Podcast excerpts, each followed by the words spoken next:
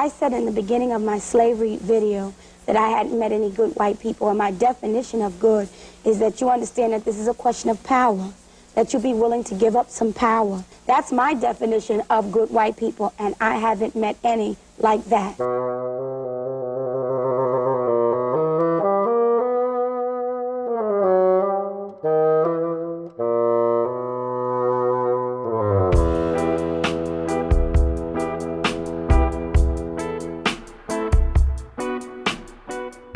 I'm Garrett McQueen, I'm Scott Blankenship. and this is Triloquy, um, a podcast where we talk about classical music and other things. I don't know. I'm still working on that. I'm still working it. on this new tagline, so we'll see how that goes. Yeah. Um, I want to, um, you know, we- we've been starting out these opuses with some um, announcements. So first and foremost, I want to shout out Dell for cooking a, a delicious uh, beef bourguignon. I'm feeling real cozy right now. Yeah, we had to, we almost had to make a pot of coffee to sort of fend off the food coma. Um, there's been a lot of um, uh, new energy and new uh, listeners and, and, and all that. So um, I want to shout out all the new listeners. If, if you're checking out uh, Triloquy for the first time today, uh, if if uh, recently you've been uh, checking us out for the first time, um, thanks. I really appreciate that. It's exciting that folks are uh, starting to really pay attention to what we're doing. And drop us a line. We'd love to hear what your thoughts on the podcast are, you know, the, the good, the bad, the ugly, everything.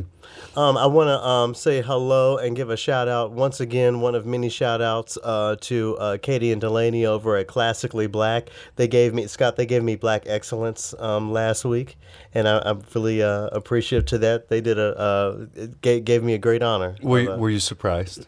Well, um, I mean, maybe not surprised, but uh, just thankful, you know, and, and I really appreciate uh, what they're doing. Uh, if you don't know uh, the podcast Classically Black, uh, definitely um, go check that out. You know, just just so much fun, just a, a nice way to give a laugh or two, you know, and when when you're feeling down and you want to connect it with a bit of classical music. I was going to bring them up in the strike a chord movement. Also, So, also we'll be talking about them a We'll little be, later. we'll be talking about it. Um, I want to um, shout out uh, James Napoli. So he wrote a uh, an article about me and about Triloquy for uh, Rewire. Uh, as we record this right now, actually, Scott, it's on the uh, homepage of PBS.org. So again, finally famous. Yeah. uh, Thank, uh, congratulations on arriving in print.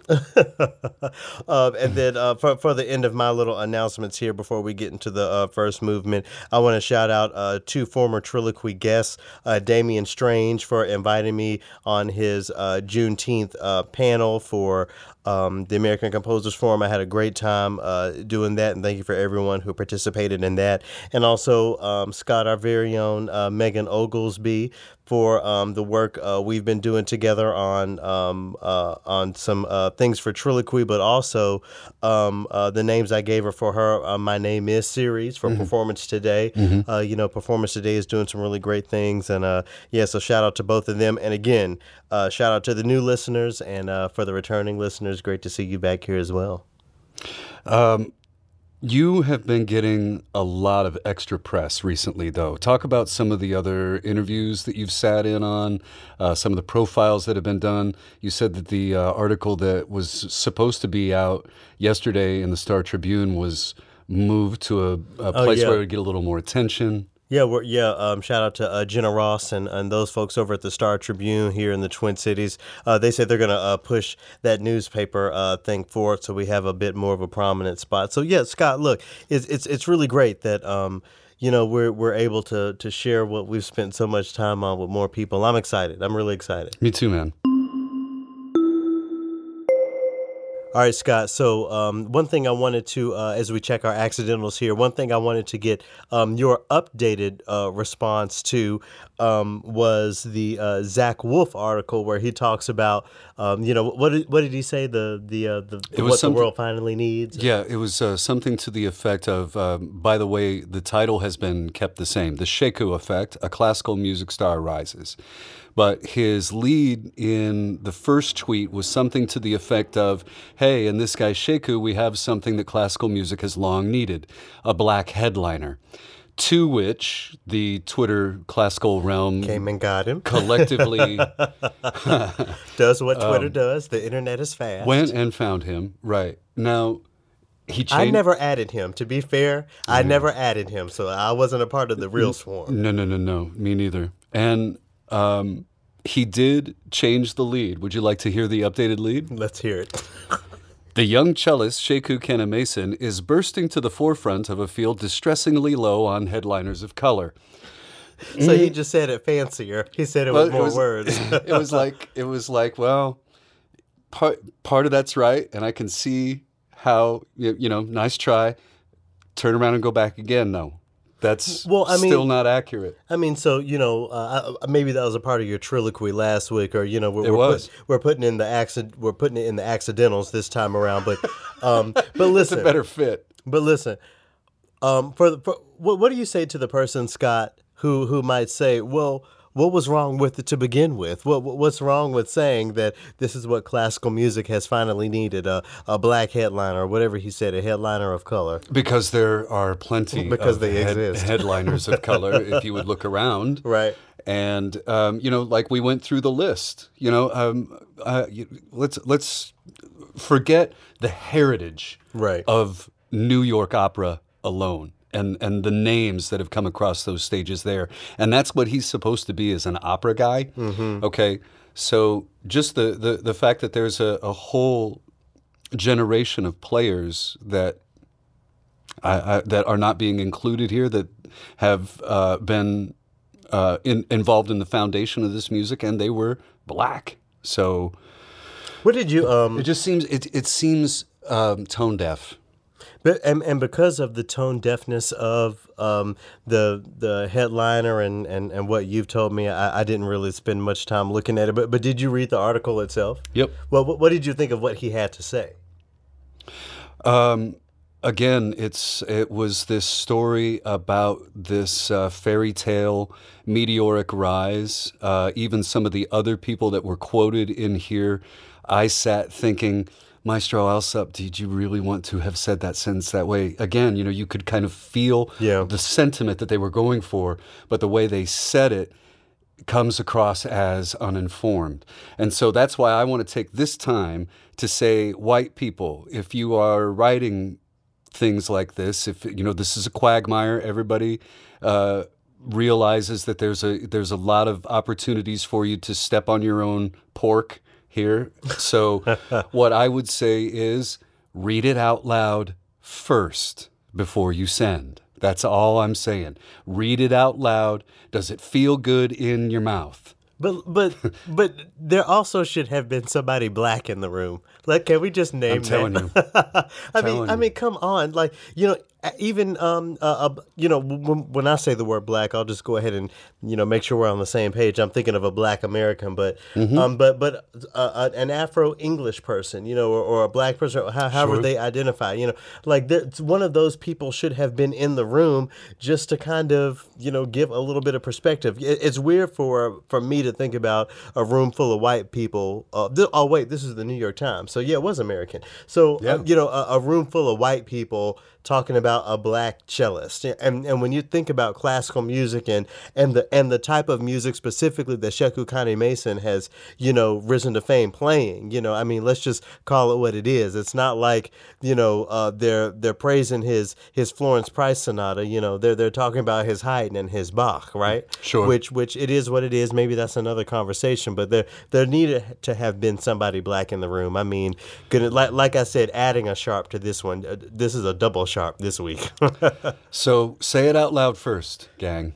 um, so um, and so I, I, and I think you mentioned that you um, read something else uh, uh, this week. Uh, Right, um, something from Jennifer Koh. You said the violinist. Right. Jennifer Koh gave a keynote address for the Institute of Musical Research, and she points out that musicians who play canonical composers are accumulating greater wealth, while those who insist on advocating for underrepresented composers take the economic hit. Now we just got done talking about uh, Sheku Kanneh-Mason. Mm-hmm. all right.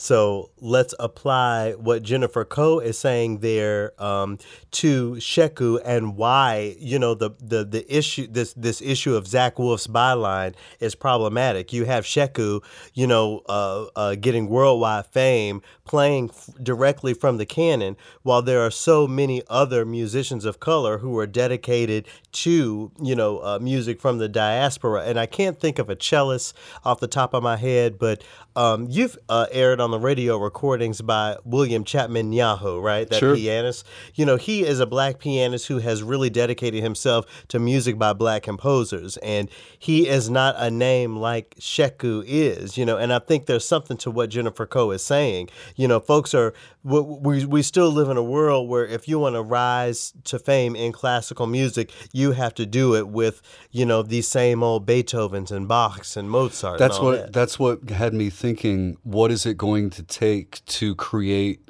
the um, America's Got Talent, the um, top forty radio version of this? How are we going to shift into uh, a position where you can make a whole bunch of money by bringing out something new, This is- rather than playing the Elgar or But let's but but but let's keep it trill here. Um, Jennifer Koh is a part of that, right? I mean, I can't. I I know that we air. I've aired her recordings, I, but I can't remember. Is it the Beethovens and the Mozarts that you know she has used to to get to where she is as well? And and I'm not saying that you know she's wrong for calling it out or she can't. You know, I, I'm look. Listen, no shade, Jennifer Koh, but let but you know who is she a champion of? Is what you're asking? Yeah. Who, what what current or or, or, re- or more recent or is she calling the issue out um, recognizing that you know she's been a part of it as well you know uh, Hmm. rising to fame using or or understanding that you know uh, with her managers telling her to record this or you know I, I don't I don't know Jennifer I, I'm just I'm extrapolating Well, extrapolating here let me uh, let me point you on Twitter to the Institute of Musical Research on their page. They have an archive, evidently, so you can check it out. Okay. Well, um, yeah, we'll, um, we'll, uh, if if you want to uh, learn more, first of all, Jennifer Koh, uh, you know, is real dope on the violin. I, I love uh, playing her stuff, but uh, definitely uh, just look up what Jennifer Koh had to say and, and think about that. I, actually think that's interesting. How you know the the Sheku Kanneh-Mason, you know. And then what Jennifer Coe is saying about you know um, only really being able to find success with with within the canon. You know, it, again, it, it just wh- what we say all the time. It speaks to you know uh, normalizing more of this music as often as we can, and that's the importance I feel in making sure it gets over the radio. Because if folks are hearing it, if, if their oral definition of this so-called classical music evolves, so can ways in which people can be successful in it. You know, as performers. Sure. Did you uh, have a sharp, a flat, or a natural this week? Oh well, um, well first and foremost, um, I'm gonna um, put a little natural um, on something. So last week, and, and we're gonna get into um, uh, a response from the Institute for Composer Diversity. You know, we kind of talked about that last week. Um, I mentioned um, Elizabeth A. Baker, new uh, Renaissance artist. Um, I actually did reach out to her for a comment on uh, everything that's uh, been going on. If you need to catch up, just go back to the last opus of Triloquy.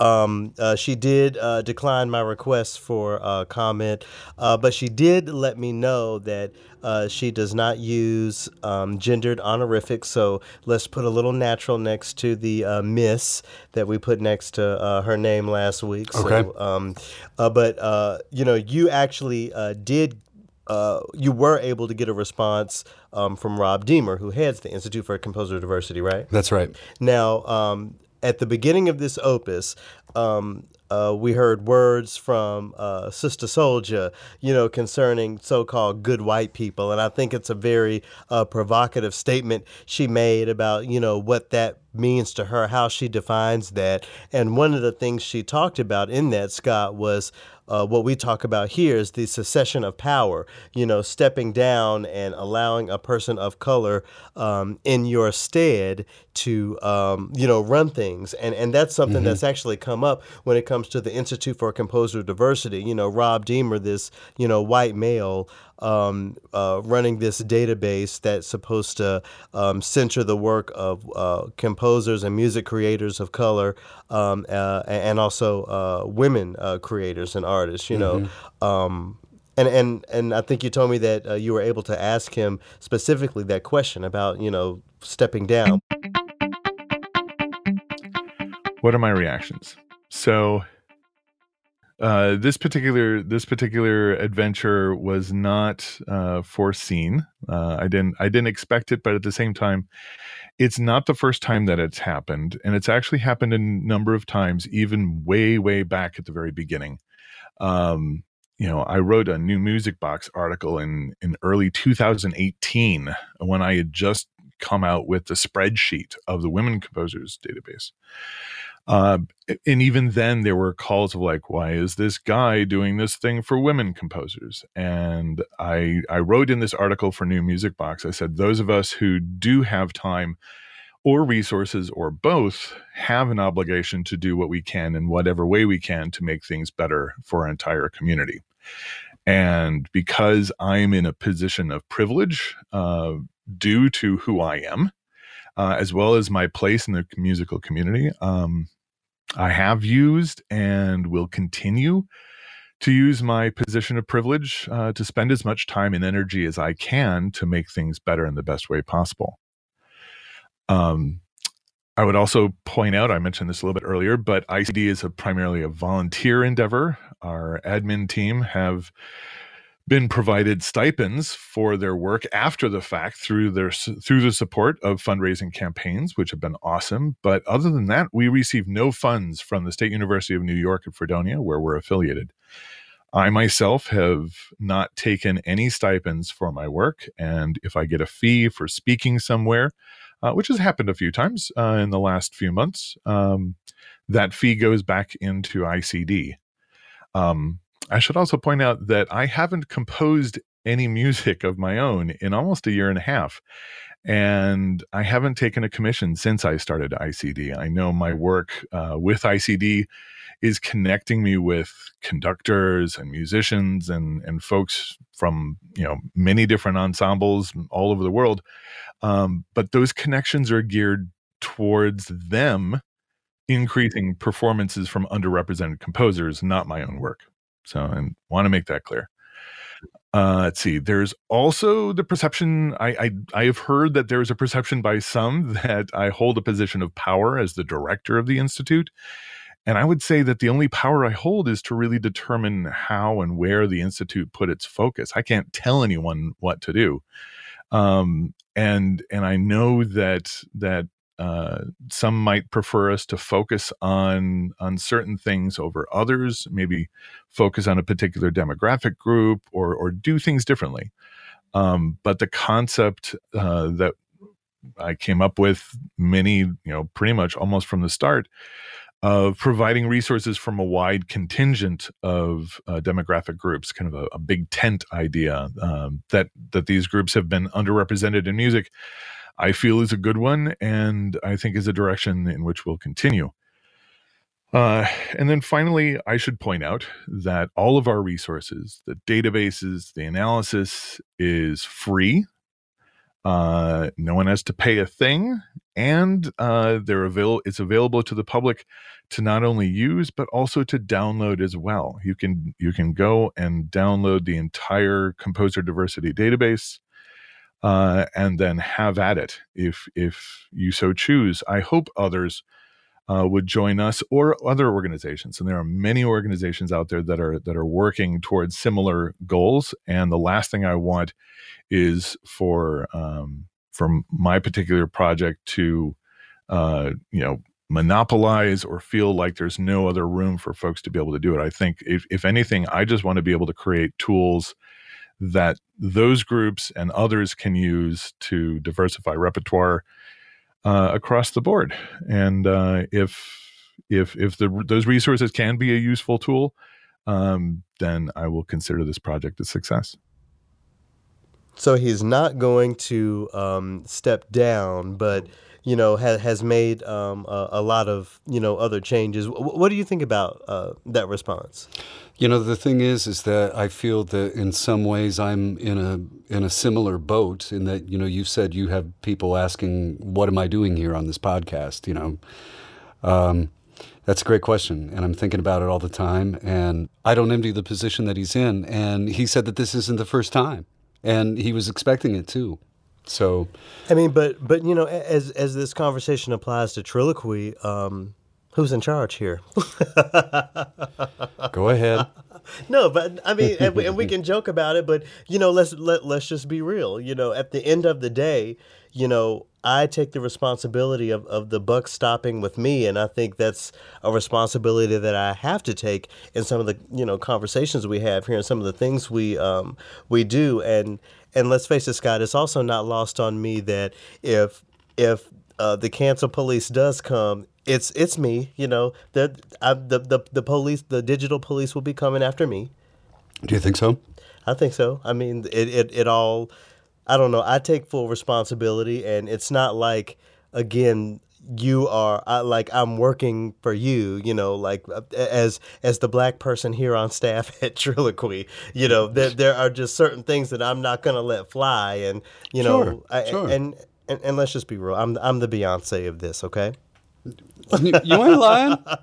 You ain't lying. Uh, okay, so anyway, um, uh, again, uh, I do hope that everyone uh, listening will go and check out um, the music of Elizabeth A. Baker. Um, I have, I really do stand by Scott what Rob is doing with the Institute of Composer Diversity because, you know, again. Once a week, twice a week, I'm always hearing from that person who, for goodness sake, had never even heard the name William Grant Still, you know. Sure. So there, there, there's so much work we uh, have to do when it comes to normalizing the idea of the black composer, the black music creative. And I think um, things like the Institute for Composer Diversity um, work to that. Now, I will say this I do think there needs to be a person of color, ple- preferably a black woman, closer to the top.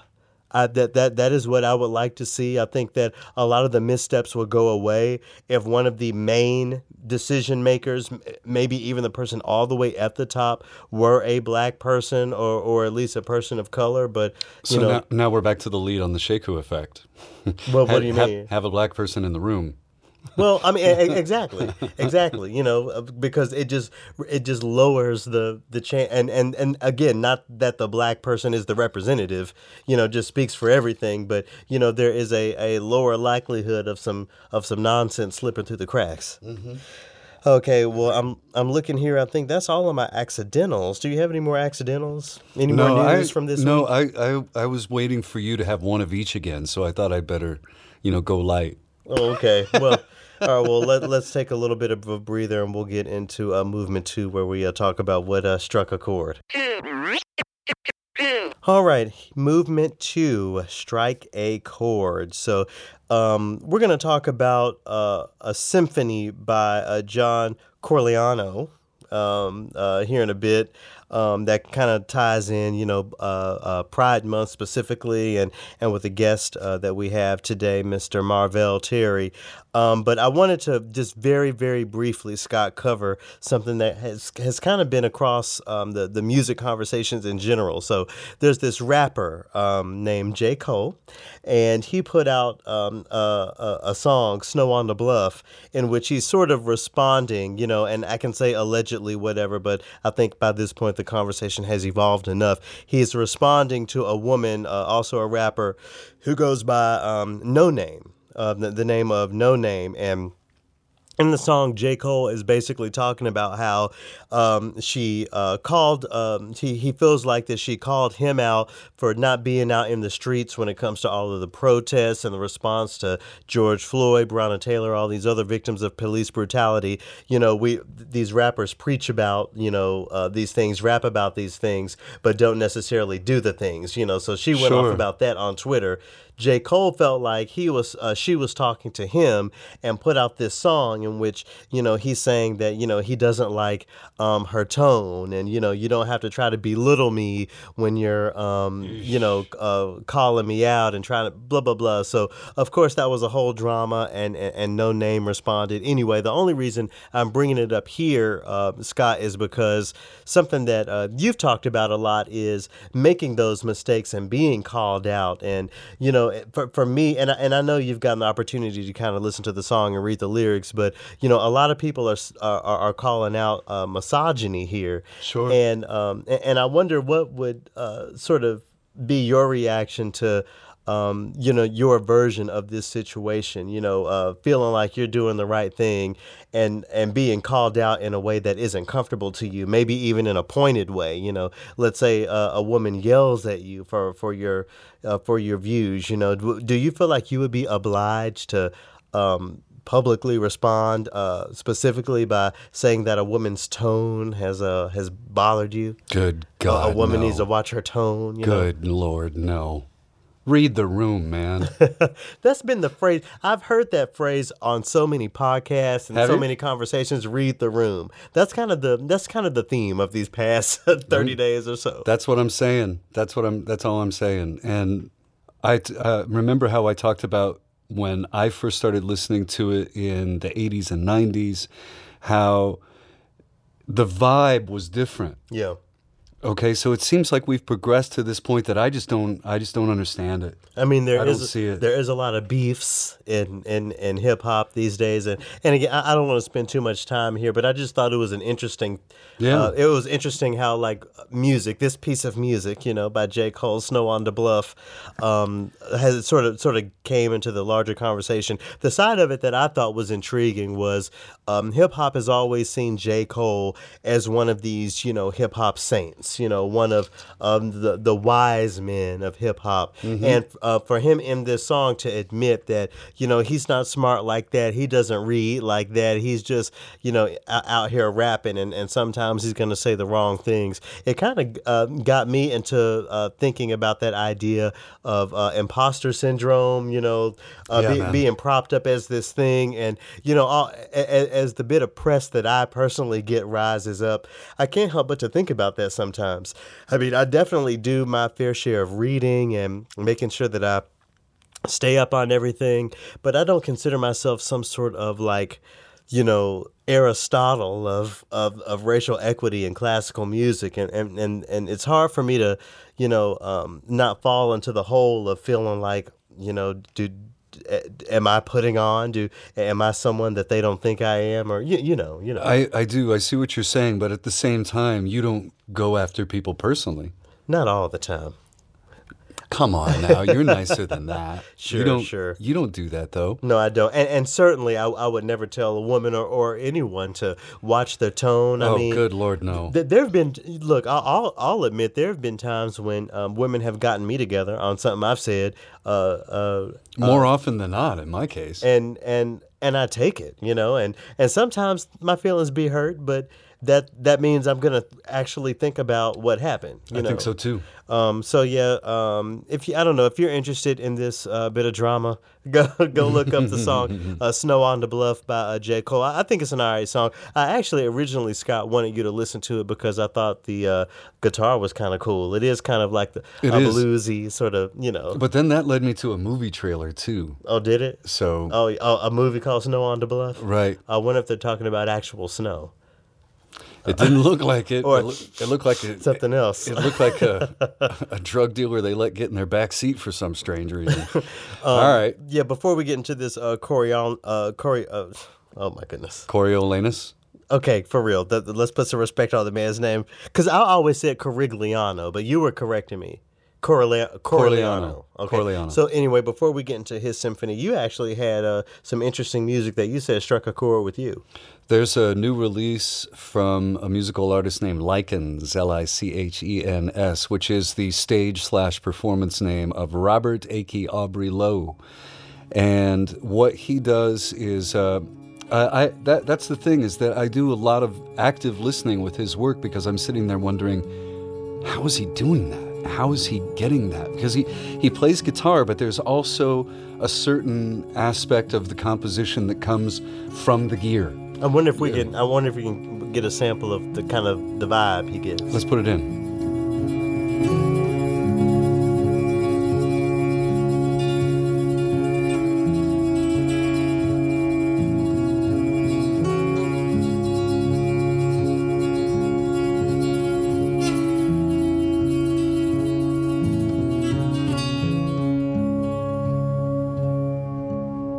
So let's say right now, out of the gate, you know, the first thing he he reminds me of like a modern impressionist. Yeah. So Katie and Delaney over at Classically Black, they already mad. they are already mad. They're they would they ladies, you would hate this guy, but check it out anyway. I think You- it's I think it's vibey. I think it's really vibey. Great dinner music, you know. and there's there's a there's an aspect of the- you know his um, his pieces are largely improvis- improvisatory. Yeah. So uh, I'm impressed at the fact that you know any anybody who listens to his music and goes, "Oh, well, my kid could do that." Well, no, not really, because this is a man who has learned to play his gear Yeah. as an instrument, and there's a you know he's got a way with it, and um, you can't. N- not everybody can do it. Um, so the fact that these compositions that you hear are basically hitting record and he does it, I, I think that speaks to his uh, musicianship and his composition skills. You know, um, I've been um, doing some uh, interviews uh, with some teenagers for the American Composers Forum. Um, they have a, a, a a program called Next Notes in which they award high school composers, and a number of them.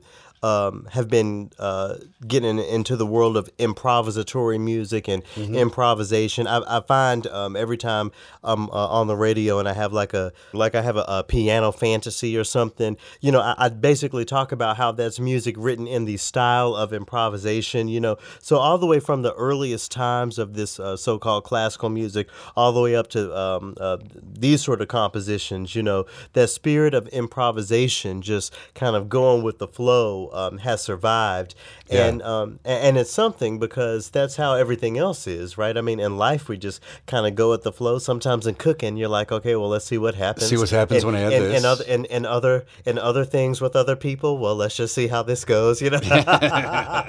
so you, you know, I, I I really love. I, I'm falling more and more in love with you know just the idea of improvisation, especially as it applies to music. So um, I appreciate your getting me on to um to uh th- to this artist and uh Lichens. and especially for you know uh, Black Music Appreciation Month. You know, support your black artists. Actually, go out and and buy this music. You know, don't just rip it or whatever like we did here. No, we buy. We pay for the music. We do.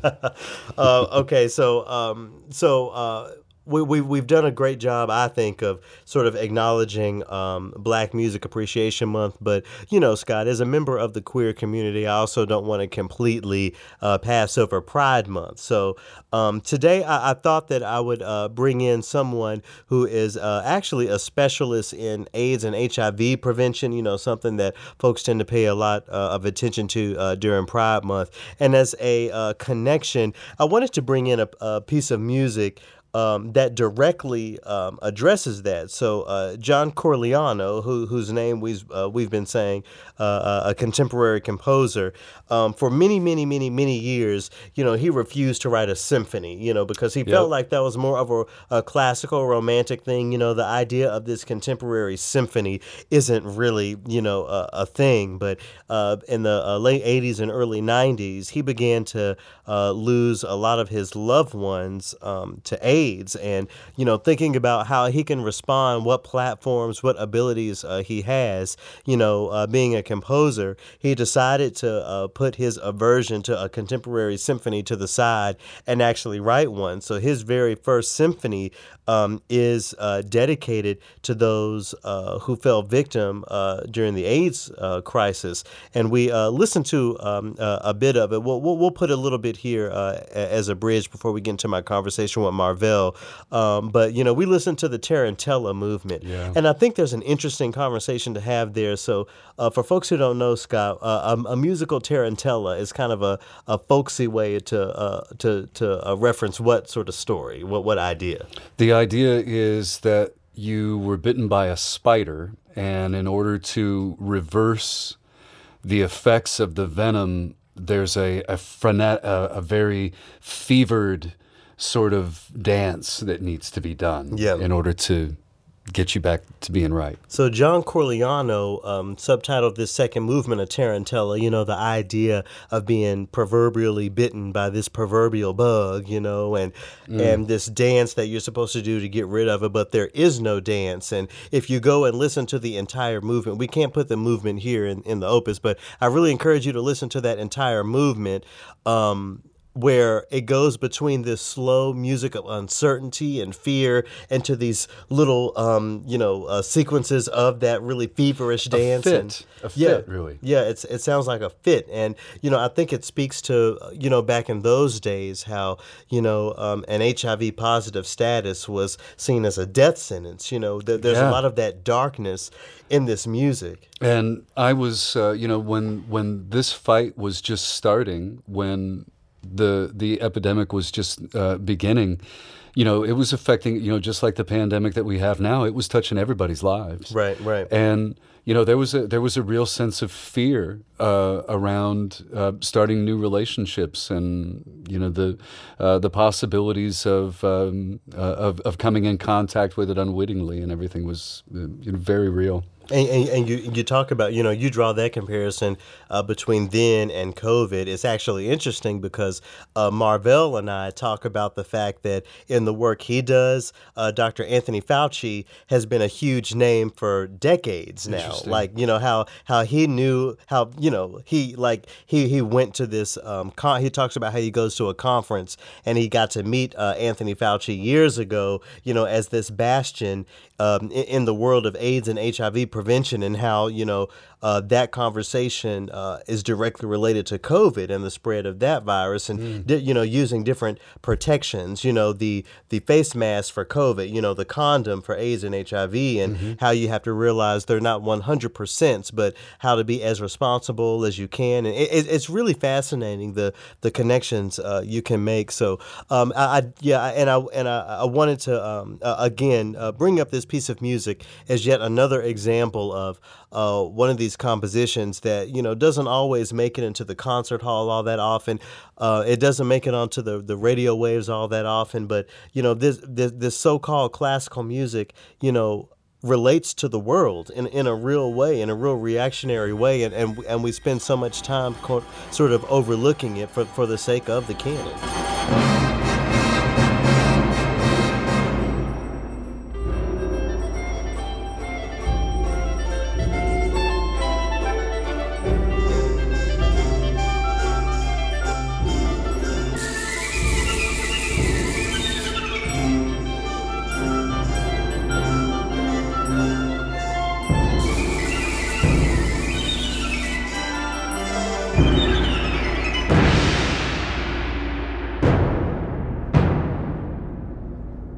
You know it's something how um, you know the world works and life works. I, I can remember back to um, freshman year just somehow just finding that group of, uh, of black gays um, you know where we just hang out in the uh, in somebody's dorm room and, and, and talk shit about these men and Right. you were among them. So it's great for that to come come around full circle to uh, to, to get to uh, commune with you here Right. I appreciate that. I, I do remember those days. And I also appreciate how many of us have grown and in our queerness, in our blackness, uh, some 15, almost 10 to 15 years later, to see how we have grown and um, being advocates in our respective spaces. Yeah, and you know, exploring um, that queerness and that blackness is something that you've had uh, the the opportunity to dedicate your career to, and we're definitely going to um, get into that in honor of uh, this Pride Month. But I did want to um, start out with a conversation of music. So, Mhm. um, you know, being being from uh, you don't live in Memphis now, but being from Memphis, you know, a very uh, musical city. Right. Uh, I'm sure you have some sort of uh, deep relationship with just music in, in general. What what is that? What what are some of the the first sorts of musics you remember really being engaged by? Right. I think um, one, I'm a church boy, and so I think part of that fabric of who I am, uh, re- residing in Memphis, growing up in Memphis, definitely was around church, around gospel music, around. Uh, uh, going to remember, I remember when the Church of God in Christ had the annual convention in Memphis, going to some of the midnight musicals at Mason Temple, and getting all of the friends together from the University of Memphis, uh, going to some of that and stand till 5 a.m. in the morning and then going to Waffle House. Yes. So also growing up in a city where BB King uh, was was was part of the history, the Stax Museum, Stax mm-hmm. Records.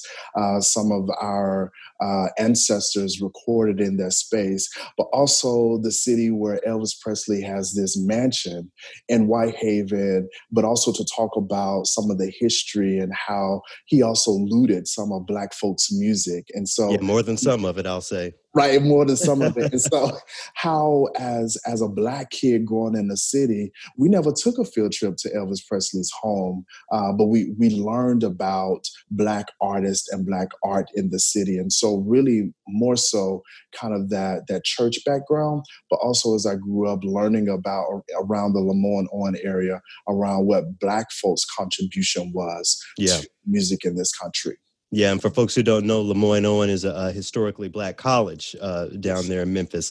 Uh, you know, when, when you mentioned, uh, you know, coming up through the church and, and, engaging music in that way, like so many of us did, I wonder if um, uh, that queerness, you know, the the discovery of yourself and and who you are, um, ever uh, was at odds with that upbringing. If you had that perspective at all.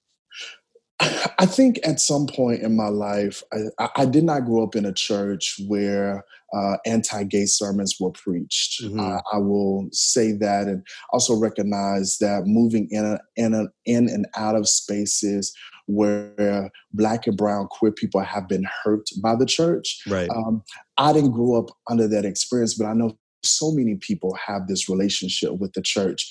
I did struggle with my queerness, being gay, and also uh, loving the church. I often tell people my activism and advocacy came from the Black church. Yeah. It, it, it, taught me how to schedule meetings. It taught me how to get people on the phone. It taught me how to mobilize.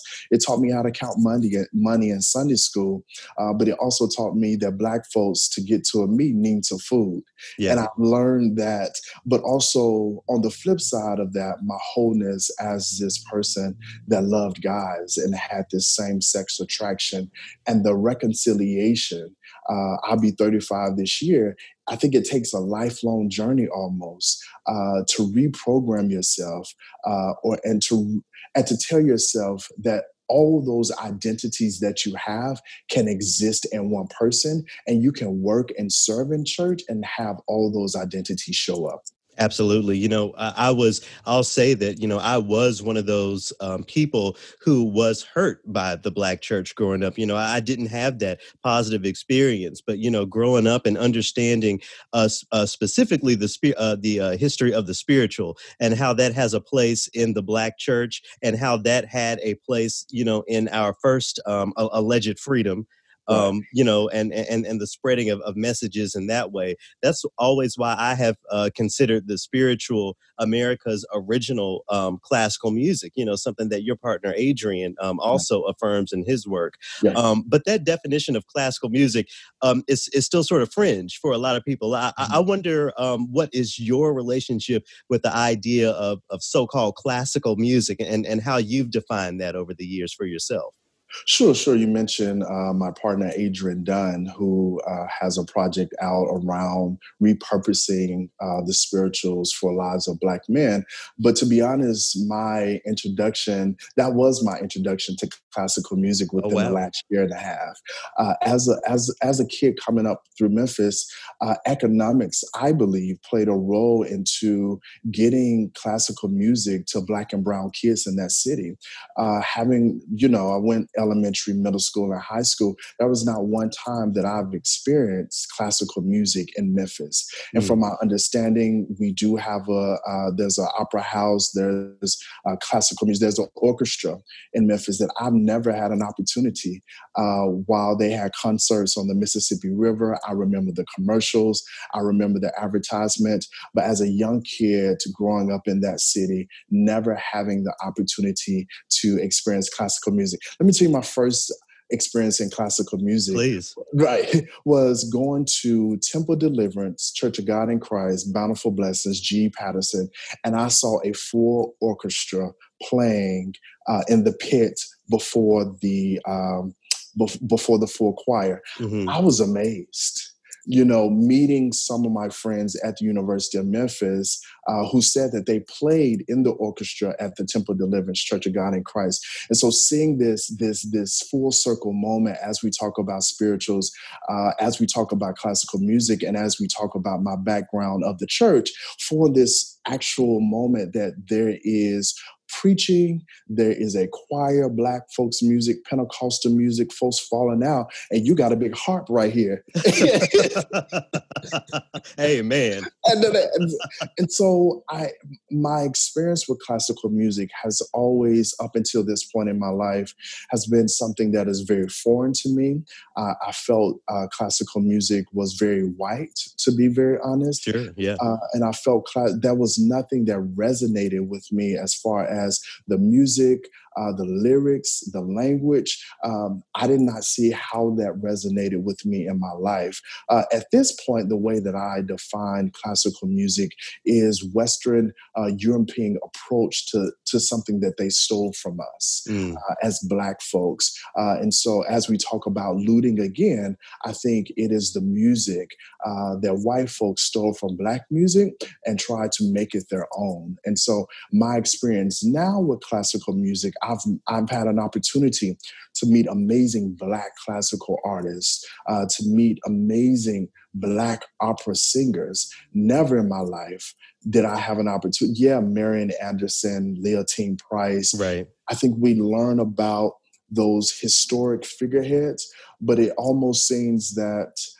there are only five people that we can name, and there's a whole cluster uh, and whole spectrum of Black artists that reside in the classical space. And so, how do we look at challenging opera houses to ensure that they teach Black and Brown kids, that they um, diversify their funding efforts to ensure that young kids living in urban communities or major metropolitan cities, that that music gets to them as well.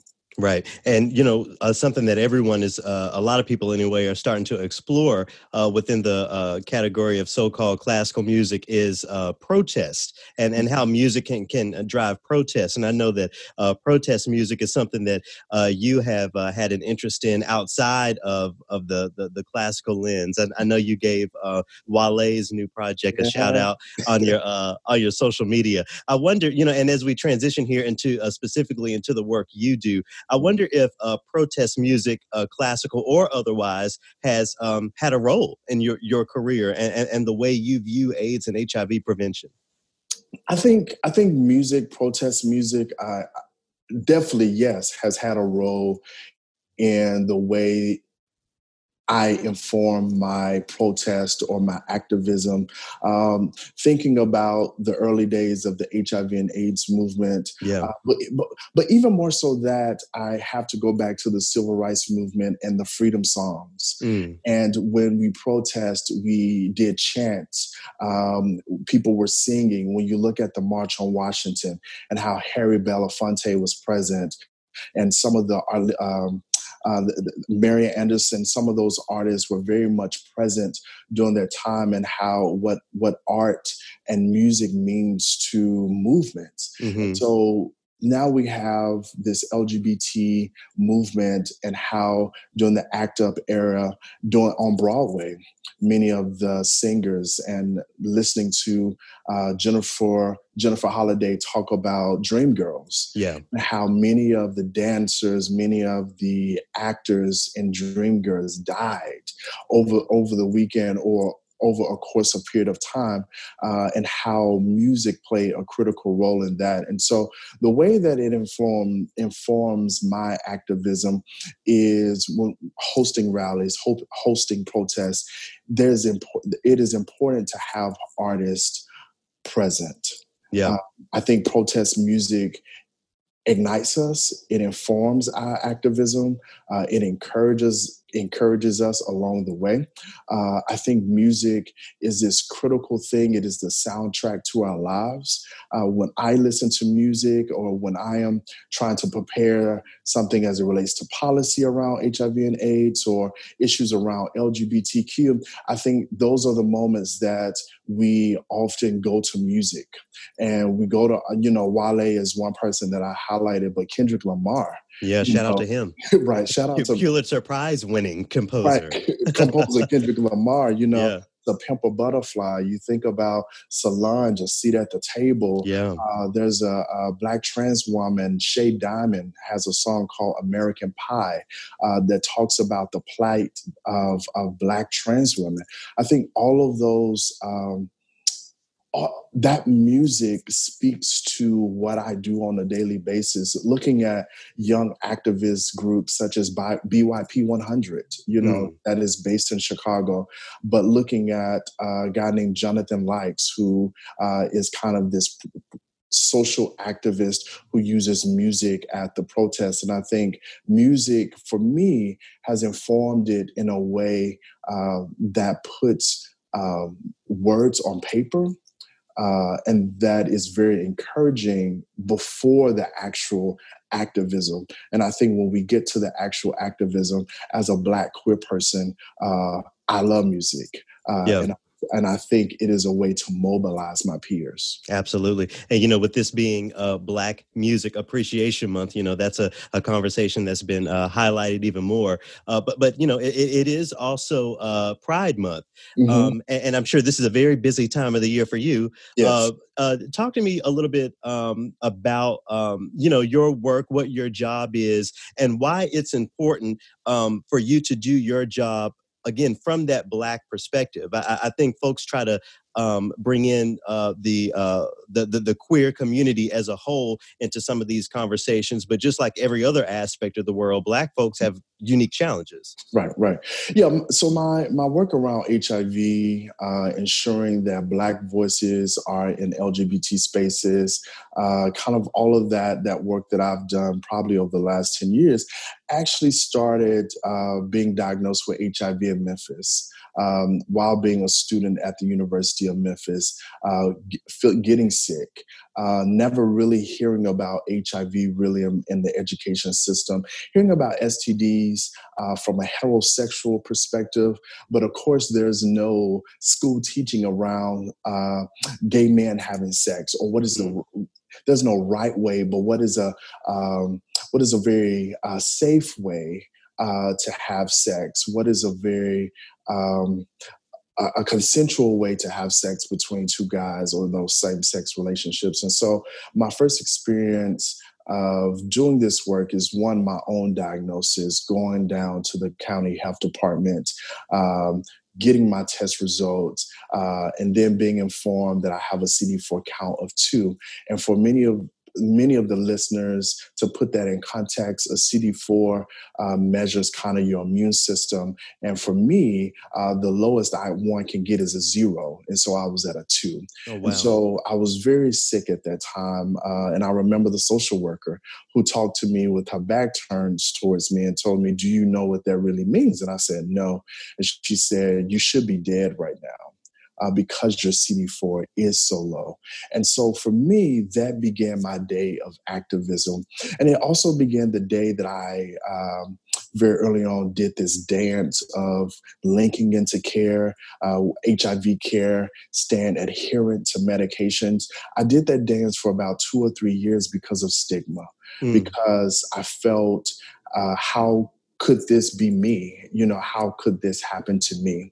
Uh, after that, I opened up an organization called the Red Door Foundation uh, that I started in Memphis, uh, which was to provide services for Black gay men uh, because there was not an organization ran by a Black gay man.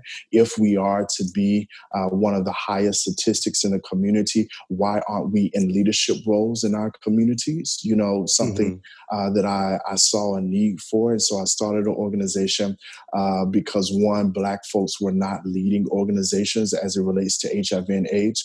And then I started a convening that lasted eight years called Saving Ourselves Symposium. I called it SOS uh, for Black LGBTQ people, and we moved it across the South uh, being located in Memphis. We had it in Jackson, South Carolina, Birmingham, because we wanted to move it to locations where uh, normally national conferences do not go to smaller cities because of the heavy burden of finances. But I wanted to ensure that we mobilize folks in areas that have high HIV rates. And when you look at those cities, those are metropolitan cities in the South. That's mm-hmm. Memphis, that's Jackson, Mississippi, that's New Orleans, that's Charleston, that's that's Miami, Florida, Orlando, Florida. Yeah, Atlanta, yeah. Atlanta how can I forget Atlanta? These are cities where Black folks live. These are cities where uh, Black folks reside.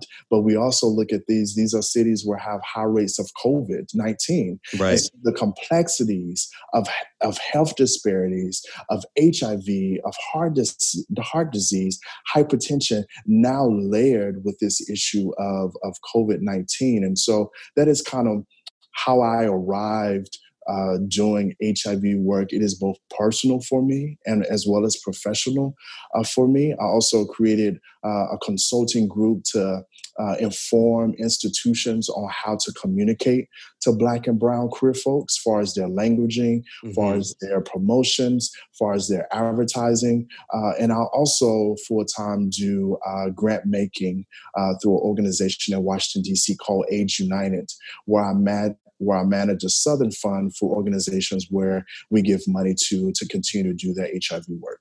Yeah, and you know when you hit on uh, the education piece, you know th- that that's what I always go back to because you know for for for, for lack of a better phrase, you know, uh, gay men, specifically black gay men of our generation, we had to learn about our sexuality on the streets. For yes. you know, for, for for lack of a better phrase, you know, we didn't have. I won't speak for all of us, but you know, I certainly didn't have parents that could speak to what it meant to engage sexually with right. with other men, and, and neither did the uh, you know needed neither did the education systems right. um, I, I, so with that in mind, um, I'm wondering uh, if you could just lay out some of that uh, language that folks do not know. You've already talked about um, CD4.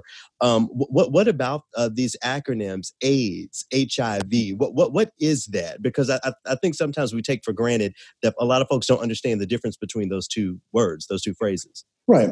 Um, so language is very important in our country, in our context, in our community. You know, I believe uh, that Black gay folks, uh, Black queer folks, uh, make up a very interesting uh, language, and we can talk to one another in a very interesting way. Uh, but even more so when it comes to our education, I think many of us learned about sex through pornography. You know, watching porn, uh, and unfortunately, for some of us, we've not we we did not see you know safer sex practices through those through porn. And so we didn't see the guy put on the condom if he used a condom. And you know that i i in this moment state that you know it's people choices to use condoms. There are many ways of, of, protecting oneself.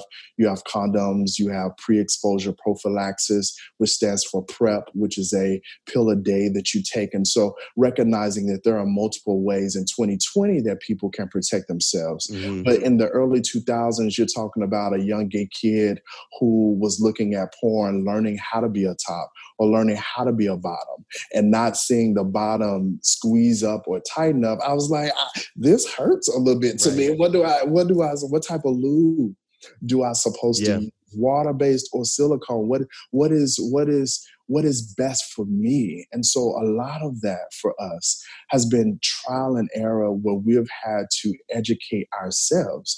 And let's not talk about the stigma of telling our peers that w- we are living with HIV. And so when we right. talk about language, you know, to, to say someone is HIV positive opposed to living with HIV, it speaks to the whole person, it speaks to the totality of the person.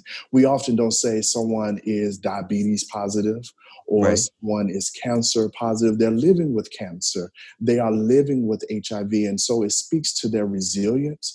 It, it speaks to them thriving. Uh, the difference, we often say in the community that they have full blown AIDS. That is not possible mm. uh, because there's no half AIDS. Sure. You know what I mean? And so uh, either the person has HIV or has AIDS. And so HIV uh, can be diagnosed through a test, through an oral swab, or through a blood test, but a, a, a provider, a medical provider, has to diagnose someone with AIDS. And so AIDS is the progression of HIV.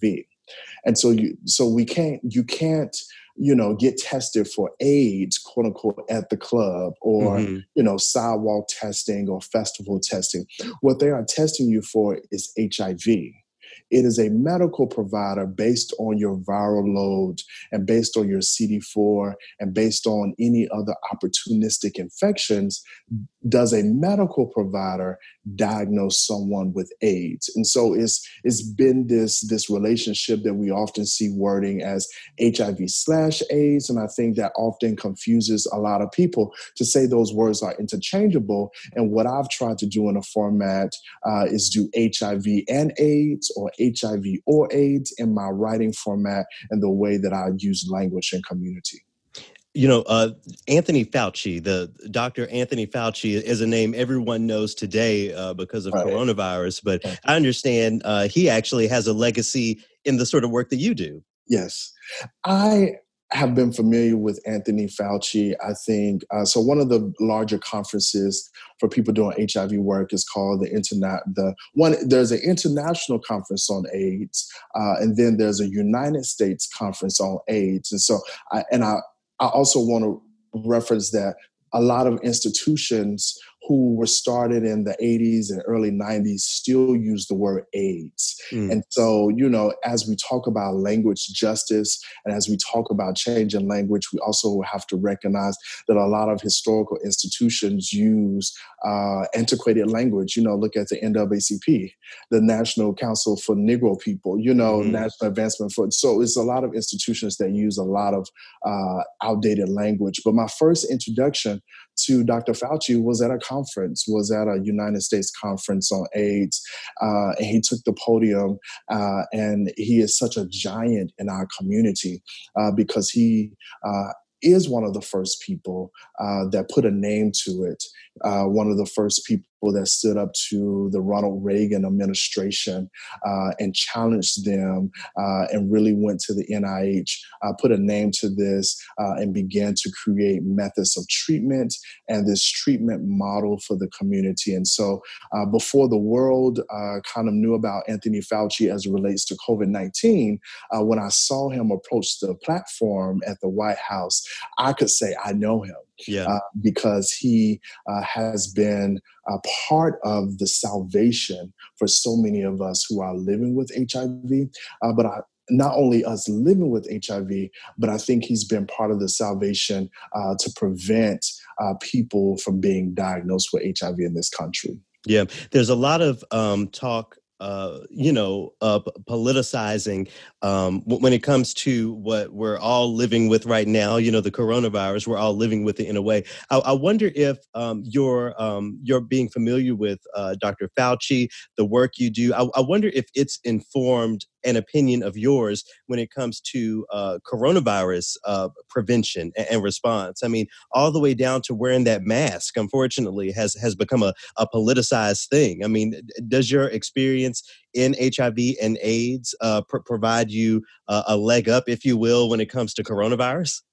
I think so. I think the I think COVID nineteen um, is is viewed as something that can be passed through um, multiple forms of you know. There's m- much speculation through sa- saliva, through kissing, through all of those forms, which mm-hmm. was very early on in the days of HIV.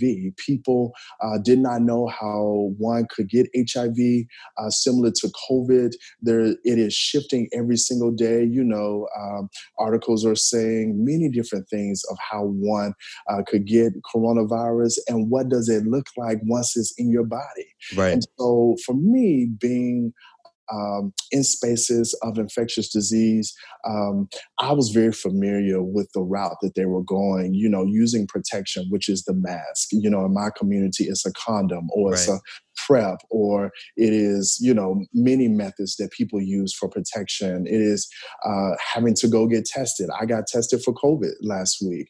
One, I wanted to experience that uh, as a person who is in community, who is about informing people through the multiple platforms that I use. I wanted to see how the test went, how to go get the test, what what what systems and what structures do we have to go through to get a test. As a person that knows the healthcare system very well, because of having to get into the healthcare system, uh, getting I wanted to know what was it like to get a COVID test. How many times do you have to call the same person over and over to get your results for a test? I wanted to know that experience experience. And so that experience going in uh, to the doctor, uh, kind of, I didn't, I was, I did not live with HIV in the 80s and the 90s, of course, but it, I, I could see what those people probably went through. Mm-hmm. The, the medical provider was fully gloved that she had a mask on she had a hair you know she had her hair protected she had multiple layers of protective gear on mm-hmm. that remind that that as a person living with hiv that is often viewed as an infection or something that someone else can get in that moment reminded me of what people had to go through uh, when people were unsure how hiv was passed from one person to another and so i think this experience uh, has taught me a lot, but I also think that I came into this experience, the, the talking about the coronavirus, definitely with a little bit more knowledge uh, than an average American. Sure, and uh, you know w- when it comes to um, you know folks like Dr. Fauci and, and others, you know, black uh, queer uh, men and women and and, those who uh, identify uh, otherwise. You know, we, mm-hmm. we we've had some of those non-black allies, but you know, it, it's it's a question that comes to me uh, every day from non-black people. Well, how can I help? How can I be an ally? So I, I'd like to throw that question to you. You know, to the non-black person asking how they can be an ally specifically to black queer people as it relates to AIDS and HIV. What what would you tell them? I think there are multiple things uh, to tell them. The first thing I could uh, do to tell them is one, educate yourself. Yeah. Um, I think we often want to be allies in various spaces and various industries without spending the time to educate ourselves about that industry, about that issue that we want to uh, be an ally about. And so the first thing I say, educate yourself. The second thing I say, find something in your local community, whether it is that community based organization, whether, whether it is that aid servicing organization, uh, ASO or CBO, community-based organization. Uh, find ways how can how can I volunteer? How can I uh, show up and be present? Um, how can I donate my dollars? You know, uh, to small organizations. And so, uh, similar to the music space, we have you all have the historical uh, houses that get funded or mm-hmm. institutions. Similar to HIV space, uh, the money from the government and from the CDC often go to the larger organizations that hire white people to write grants. Right. While, while you have smaller grassroots organizations created by black trans women and black gay men that struggle to get the funding because they don't have the money to hire the grant writers to make their grant look like something that they're not really doing. And so seek out a small organization that in you, that is in your community. I would preference it with a person of color, with with a black trans woman, with a black gay man. The Latinx community also needs support. And so how do we how do we show up and try to fund those initiatives that they're doing or try to make many MINI grants within your community if you have those resources. And then the, the last thing I would say, speak out when you see injustice. And so when we talk about black Black Lives Matter, that also means in the health system as well. Yeah. Recognizing that uh, Black folks don't often get access to care like our counterparts. Uh, data suggests that Black gay men don't have more sex than our racial counterparts. It is about access to health care, it is about our geography, it is about our, our social networks. And so it's not because we have more, there are other issues that impact our community. When I do training with clinics, I'll often say, who wants to come into a clinic with white walls, white doctors, and white floors? Mm. And white coats. I, and white coats. Nothing is reflected in this institution that represents me. Where's your black art or art that speaks to my experience? Where are the quotes by james baldwin and bayard rustin? Where, where's your where, where are the people behind the front desk that looks like me? Where are the the workers? Where are the black doctors? We know they exist that look like me and that can speak to my cultural experiences. It's one thing to attack the disease, but it's another thing to speak to my culture, to, to understand stigma, to understand why people do the things that they do once they get to the provider. And so I feel that those are the things that I can tell someone that who wants to be an ally. And then, and then finally, I will, I will, I will also add, people often say they don't know no one with HIV, and I, I will push back on that. Yeah. I don't think we often make spaces comfortable for people to share their lived experience and for people to disclose to people, I am a person living with HIV. I remember early on, how painful it was to go to the doctor every three months, uh, how painful it was uh, to take medication. Uh, one, of the, one of the very first uh, three in one pills was called Atripla. And when I got diagnosed, that was the pill that I was on, and how it made you kind of uh, float and, mm-hmm. sick during the daytime. It is support like that uh, that that one needs to kind of get through the process. Yeah. Uh, before I give you the opportunity to uh, plug all your things and let people know how they can find you, uh, I want you to address the shirt you're wearing. And for the folks uh, only listening, it says, I am my ancestors' wildest dreams. In mm. what way do you see yourself as your ancestors' wildest dreams? I believe Maya Angelou said, I am the hope and the dream of the slave. Um, I don't know where my ancestors thought that I would be at this point, but I, I, believe that I have gone beyond what they think that I will become. And so when I say I, that is a, a black person, a black person living with HIV, a black queer person, a black person of the church, the multiple the multiple identities that I bring to this space. I don't I, I look at the protests across the country and demonstrations and I and I and I called my grandmother the other day who marched in 1968 after Dr. King was assassinated in Memphis. And I asked her how that experience was. Uh, and she marched. And she said, I struggled to keep up with the crowd, but I marched.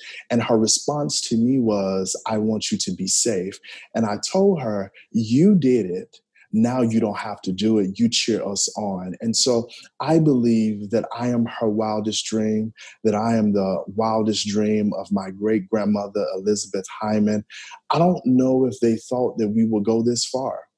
I believe, yes, they knew what they were fighting for in the present moment, but to see us back in the streets again, uh, Fannie Lou Hamer said that young people, if they don't have it, you're not gonna have it, and we all gonna tear it up. Mm-hmm. And, so, and so she said that in an interview again in 1968 after Dr. King was assassinated, that if young people don't have it, you ain't gonna have it, and the young people gonna tear it up. We are in 2020.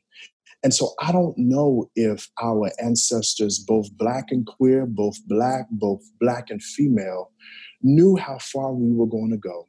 But I am uh, bold enough to believe that as we move in this space, we have an army of a thousand behind us, fighting for us and rooting us on. And so, um, when I when I wear this shirt, uh, it is a moment for me to reflect on what our ancestors fought for, uh, and it is a moment that that dream that they had, that Dr. King had, I am the wildest dream. I've gone beyond that initial dream that they wanted.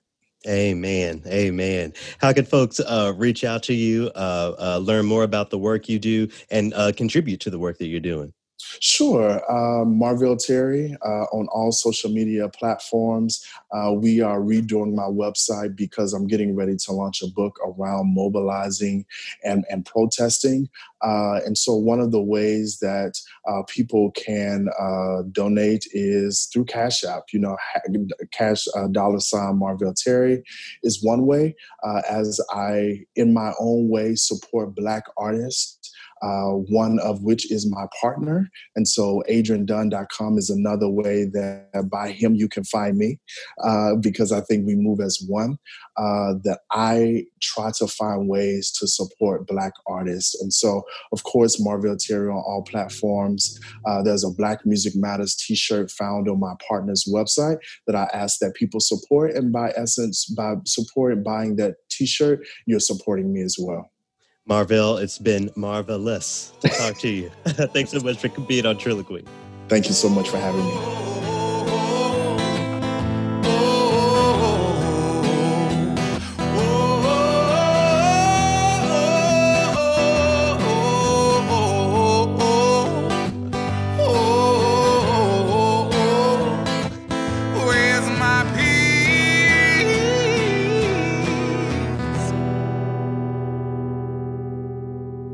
Right, so we're here in movement four. I have a few things. So, so let me go ahead. From I, I might as well just come over here, you know, with a snack, you know, and just wait for you to. get and, and I and I left. Oh, sorry, I'm hitting the mic. I, I, left some things out actually, but but just real quick. So, um, it, it is Pride Month, but um, as Marvell and I explored, it is important to recognize the specific intersection of being black and queer because racism exists, uh, misogyny, lots of things. Certainly, though racism exists very much within the LGBT community. So, over the weekend, you know, a lot of people, Scott, have been learning about Juneteenth all of a sudden, right? So, that's one thing. Right. Okay. Now, uh, this man, this conservative uh, on Twitter, his name is Chadwick Moore, he got nerve to go on there and say this I'm sorry, blacks, and he doesn't capitalize the black as you're supposed to, first and foremost. So for those of you who don't know, black, it's a capital B, okay?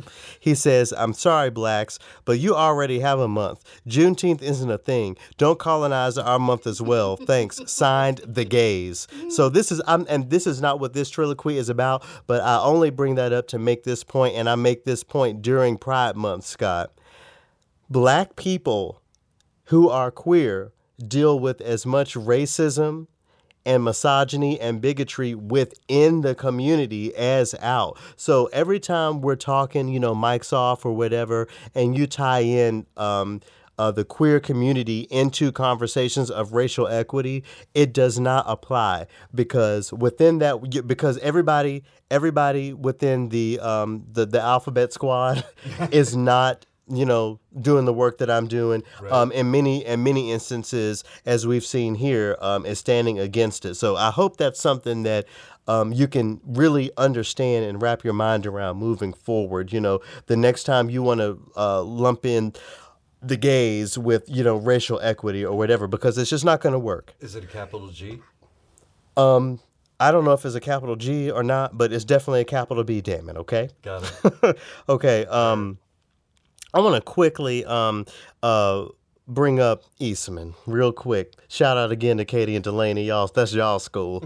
um, so um, they announced, um, you know, earlier that uh, in the coming year, all of their concerts would feature um, a piece of music by a, a black composer. So uh, they recently had like a, a, town hall sort of Zoom thing, and um, the question, and, and this is um, courtesy of Stephanie Matthews. Shout out to her, uh, guest on Last Opus, uh, for for this transcription. I did watch the video. the the The quality is just not great to put into the opus, but um, I'm going to read it here. So the question from someone was, with many arts organizations pushing for more social consciousness in regards to production, as uh, uh, the Manhattan School of Music's artistic director of opera.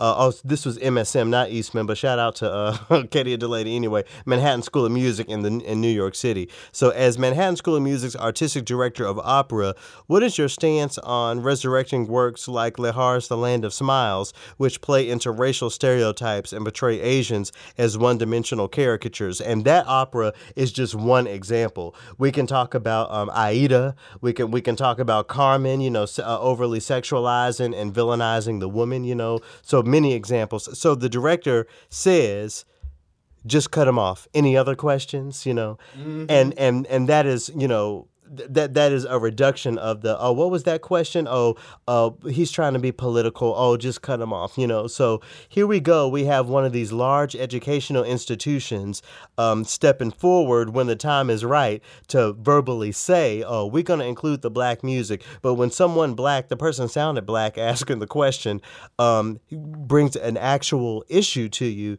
you kind of brush it under the rug and and put it aside. Manhattan School of Music y'all got to do better. And this counts for all of these institutions who are paying us lip service right now. But when it comes to the actual action, get yourself together. Say the sentence out loud.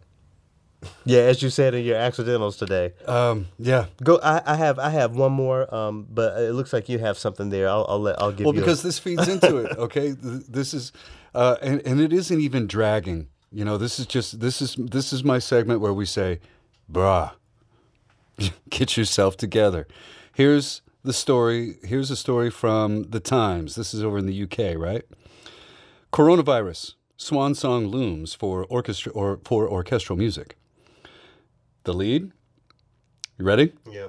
Leading conductors have warned that orchestral music is staring at an abyss, with a danger that there will be, quote, no music written about our times, for our times, by our living composers. This is this is coming from what um news source? The Times. What is wrong with people? What is really wrong with people? Didn't we just get done talking about Valerie Coleman seven o'clock shout? Did we just get done talking about that? I thought so, I talked about that. La- you know, and and that's one of many. You know. Say the headline out loud first before you press send. So what they what mean was the comfortable situation of us sitting in this cozy concert hall and listening to this music written about these times is going to go away when they wasn't doing that anyway. Yep. Y'all were playing Beethoven and carrying on. Yep. Anyway, the times get yourself together. Oh my goodness! This is I, I think that this just might be my my charge in this podcast is to just to find all these examples because I don't have time for the times and y'all. Mm-hmm. I, would be trying to do my own work. I mean, so so did you or okay for real? see, Let, us keep I it just, real. Did you organically come across that and we're like, what in the hell? I did, I did because uh, a lot of the people. Okay, wow, a lot of the, you. A lot of the people that I'm following on Twitter are much better at ferreting this out than I am. Sure. And just and for me, I like reading the comments. You know, uh, like one of the comments was just one line. Uh, you know, and he was a composer. He said, "Have you asked any of us? have you have you listened to anything new?" Um, you know, go go look at, at some of the uh, websites of the artists that we've had just on this podcast alone, and you've you've got Plenty. And, and by the way, Garrett, uh, as of this recording, I have not received word on any orchestra planning an all black season yet. So, tick tock, tick tock. I mean, and think about the ring of it the Black Lives Matter season. Somebody could really take, you know, anyway. Mm-hmm. Um, all right. So, um, so my final little triloquy here. Um, again, looping us all the way back to the beginning of this opus, the uh, the words from Sister Souljah. Okay, so I'll say, I'll, I'll tell you. So my rediscovery of that is due to I've been going down these deep YouTube uh, rabbit holes. You see, instead of reading bullshit articles like that from the Times, mm-hmm. I've been going back and uh, and hearing what the conversation, what the rhetoric was uh, back in the uh, late '80s, early '90s on some of these talk shows. Um, uh, uh, going back to see what uh, folks like Sister Souljah, uh, Louis Farrakhan were saying on network TV back in those days, and what can we learn from it? What can we pull from it? Uh, now, um, looking up the, uh, you know, so getting down this rabbit hole, I get into the uh, the Phil Donahue show. So I want to ask you, you, I'm sure you remember that being on TV, right? I do, and if I saw it, that usually meant I was homesick from school. So I, am exploring Phil Donahue. Well, I'm not exploring Phil Donahue. I'm, I'm exploring folks like Farrakhan and Sister Souljah, and I get into uh, Louis, the Honorable Louis Farrakhan's um, appearance on the Phil Donahue show. And I have to sit through this. Uh huh. So you're not thrilled then with, uh, for example, the kind of stand up work that I'm mother effer uh, nigger. He used the nigger word nigger often. I, am asking no, you. No, I am not thrilled to see not only Eddie Murphy, but there are many white comedians who use the same foul language. Now listen, Scott. I'm listening. And and Louis Farrakhan came up on Triloquy before, and and we got a bit of I, I got a bit of feedback from it. So so let me say here right now that and, and I shouldn't have to. This is the problem. I should not have to tell anyone that I don't 100% agree with Louis Farrakhan. I mean, for goodness sakes, as a black queer man, you know, mm-hmm. he has spoken against gay people plenty. Yeah. You know, so it's not it's not about that, but it's about pulling something from what he's saying and the rhetoric from what he's saying, and not completely trying to cancel him. And in the um in in uh in in the shows, you know, in the Phil Donahue uh, show uh, episodes that I watch, you know, uh, folks in the audience audience make the point, black people in the audience make the point that, you know, our leaders are ostracized. People who we choose to look up to and get knowledge from are ostracized far more than folks in the media and folks in leadership positions and, and places of visibility yeah. on the white side of things. Okay. Mm. So we have Phil Donahue here, won't say the word motherfucker, but will say the N word, won't God, he? That just and and and it's he's got it backwards if you ask me. Because I could sit here and say the N word if I wanted to, but I'm in mixed company, so I just. so okay, so so how does that um, apply to today? There are a lot of things happening in the world that at the surface level, the everyday white person, the, the everyday well doing, good doing black person, even may not see as the right thing. I, am thinking about uh, some of the rioting and, and, some of that stuff.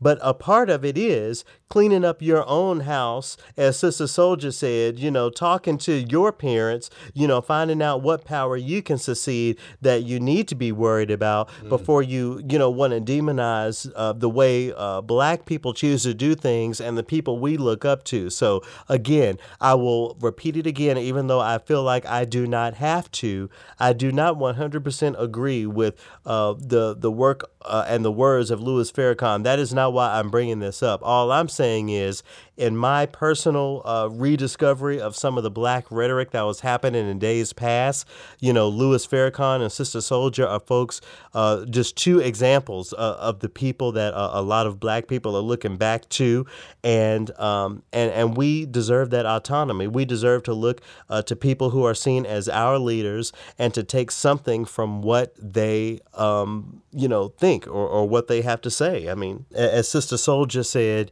she felt like she never met um, a good white person, and and her definition of that. A lot of people, um, a lot of black people, will say the same thing. Um, are you one of those good white people? I don't know. See you next time.